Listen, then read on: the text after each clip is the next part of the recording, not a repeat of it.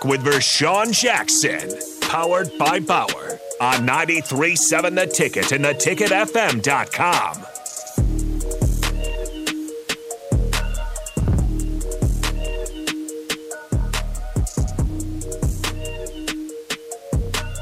Mike.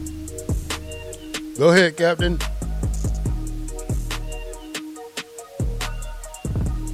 I better unmute this. Welcome back to the 93.7 The Captain Show. Power. Bye.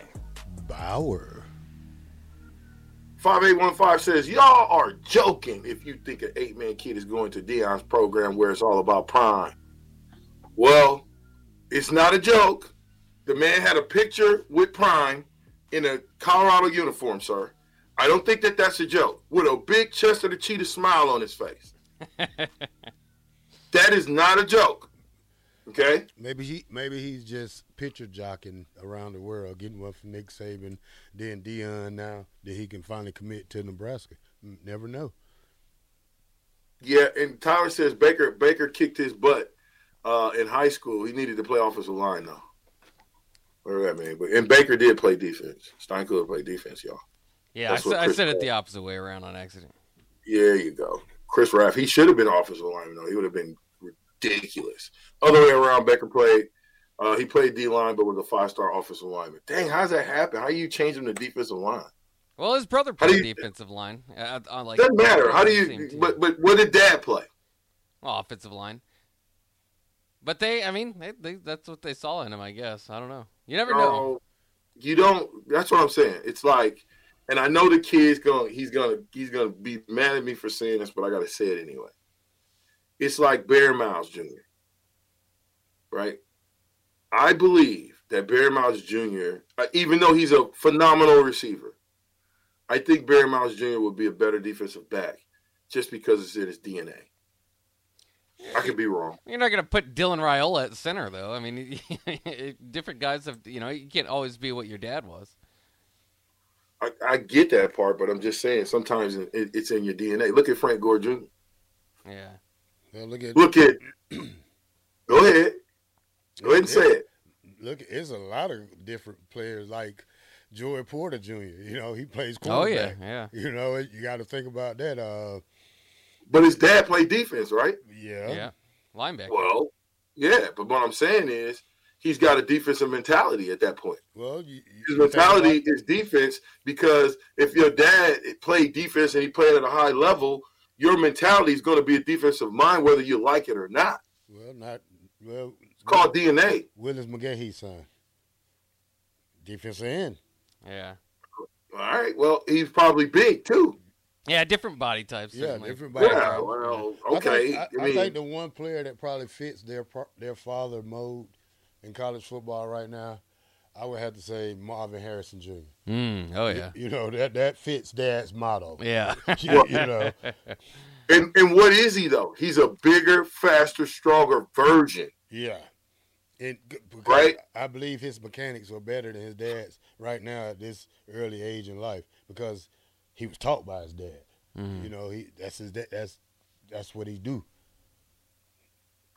Wow. He was the number eight player in the nation. Six six two ninety from Lincoln Southwest.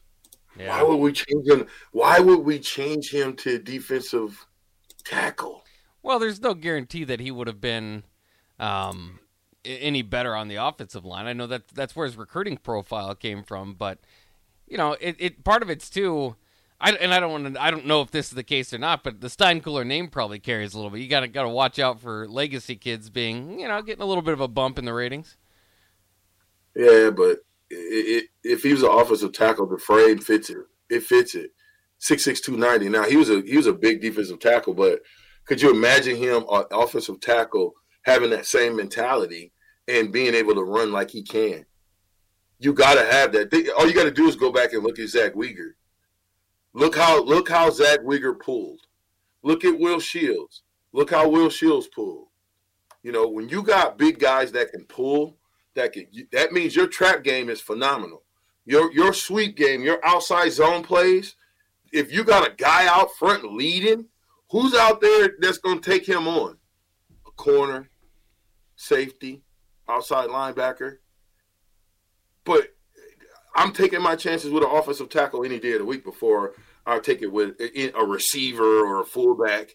Give me an offensive tackle that can run, that can smash, and I got a back behind him. Like any of the backs, give you pick, take your pick of the top four backs at, at Nebraska. Take your pick. Give me an offensive tackle that can run and that can lead him out out on that corner. I'm picking any of those those running backs any day of the week. Any day of the week. And you got to get back to having mobile, agile, hostile offensive linemen. You can't have guys that cannot move, that can't move in space, and that can't redirect and readjust when they are blocking in space. Because most defensive players, as Terrell Farley, they're not going to sit in the same spot. They are on the move.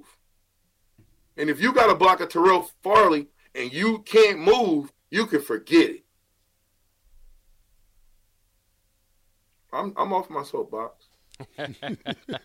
I would like to hear from Baker at some point, though, to see kind of what the process was. Was it, you know, how much of it was his choice compared to the coaches? and and you know kind of what that decision was because it was you know that is the it's like the top recruit or one of the top recruits from Lincoln of all time and and to do a position changes I mean we're talking about position changes now for Nebraska they've got guys in gray uniforms gray jerseys that are that are kind of playing both ways some of that might be a little bit of a depth thing some of it's to, to really see if these guys can go there um, but you know, it, it's uh, that's always fascinating because you know you look at different things. I mean, we were talking about Noah Fant the other day. Noah Fant ended up going to Iowa. Nebraska wanted him. Um, first of all, they didn't get on him early enough, which has been kind of a, a case for, for some of their in-state kids. But uh, the other part is they, they wanted him at defensive end or defensive line. And he ends, ends up being a first-round pick at tight end. Sounds like he made the right choice. So you know, sometimes it's not not just. Um, you know, I want to play for Nebraska because that's my school. If Nebraska wants you to play a position you don't want to play, well, then you might make a different decision. And, and so, I mean, the position change stuff's always fascinating. Oh, no, oh, no, not this day and age. It's transfer portal. Yeah. so, yeah. right? so, so, so, do you guys know what Baker Steinkuhler is doing now? Huh. Uh, he's a nurse. Oh, okay. Yeah. With the UMKC Accelerate program was the only male in his class. Think about that. Nice. Six six, and I think he lost like fifty pounds, so six six two fifty. Former NFL player, walking around, doing bedpans, doing all types of different things. Right? Yeah, that's a big nurse. You you better be on your p's and q's for that. I mean, but you know, shout out to him for being a, a giver, um, and, and being a guy that wants to go back and give back to people. Absolutely. You know, I think sometimes we we look at guys' football careers and we forget that what are they doing now? Let's talk about life now. Well, Baker Steinkuhler is giving back now. You gotta, you gotta, uh, you gotta take your hat off for people who do that. You know. Yeah. You really do. So I, I think it was good, but, um, you know, I just think. Uh, let me ask you a question. Dean Steinkuhler in the NFL draft went where? Like what, what, what, what did he get drafted? What number? Um, see again, this predates my knowledge a little bit, but uh, I, I will give you a hint. 1984 draft. Yeah. Did he get picked by Houston? What number? I don't even know if it if that's correct. Who he got picked by? I would think a pretty high. Uh, eighth. I don't know. No, number two overall in 1984 okay, draft. Yeah. I figured. Let me say that one more time. Number two overall in the 1984 draft. You get the history, history, know your history. So unless and I would love to talk to, to, to Baker just to see if that was his decision to go on the defensive side of the ball or not. I can't really remember. I was around at that time, but I can't really remember. Um, I know he was a mountain of a man. He got an opportunity to play in the NFL, but his dad was the number two pick overall in the NFL draft. Okay. Now, I, I don't want to I don't want to say anything about if you're if my dad was the number two pick in the NFL draft. Oh, I tell you the opposite. How about you know who we need to talk to is uh Jay Foreman. You know, yeah, because you got Chuck Foreman, right? Jay Foreman, different, a little bit different body type, I think.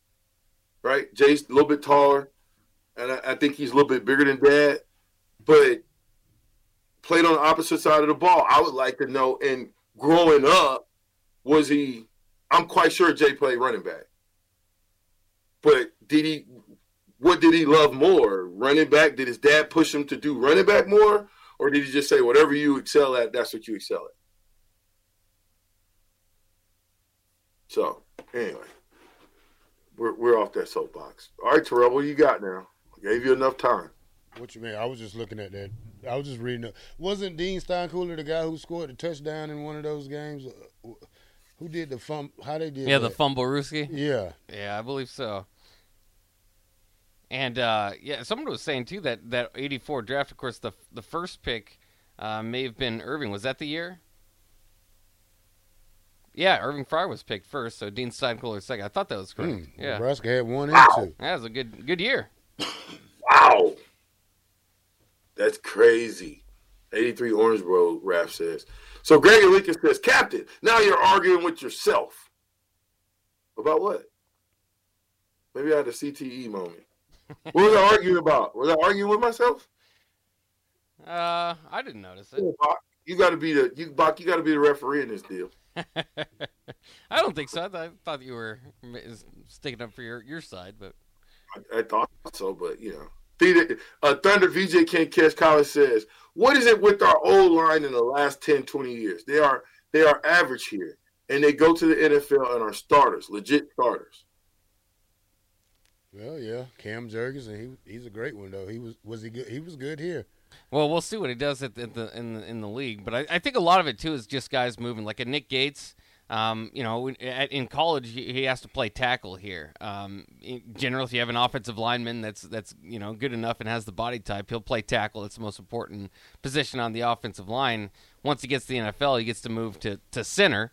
Um, and you know, so I, I think that's part of it. Um, but it has it has been kind of frustrating, and, and kind of thinking back to that 2008 area when we are talking about Baker too. You know, who I think of then is Carl Nicks. Carl Nicks was okay here, and then he, Yes. he went on to be like an All Pro great in in the league. So you know, it, it's happened. And Matt Slauson, another guy um, around at that time, uh, pretty good here, but ended up being a starter in the league. So.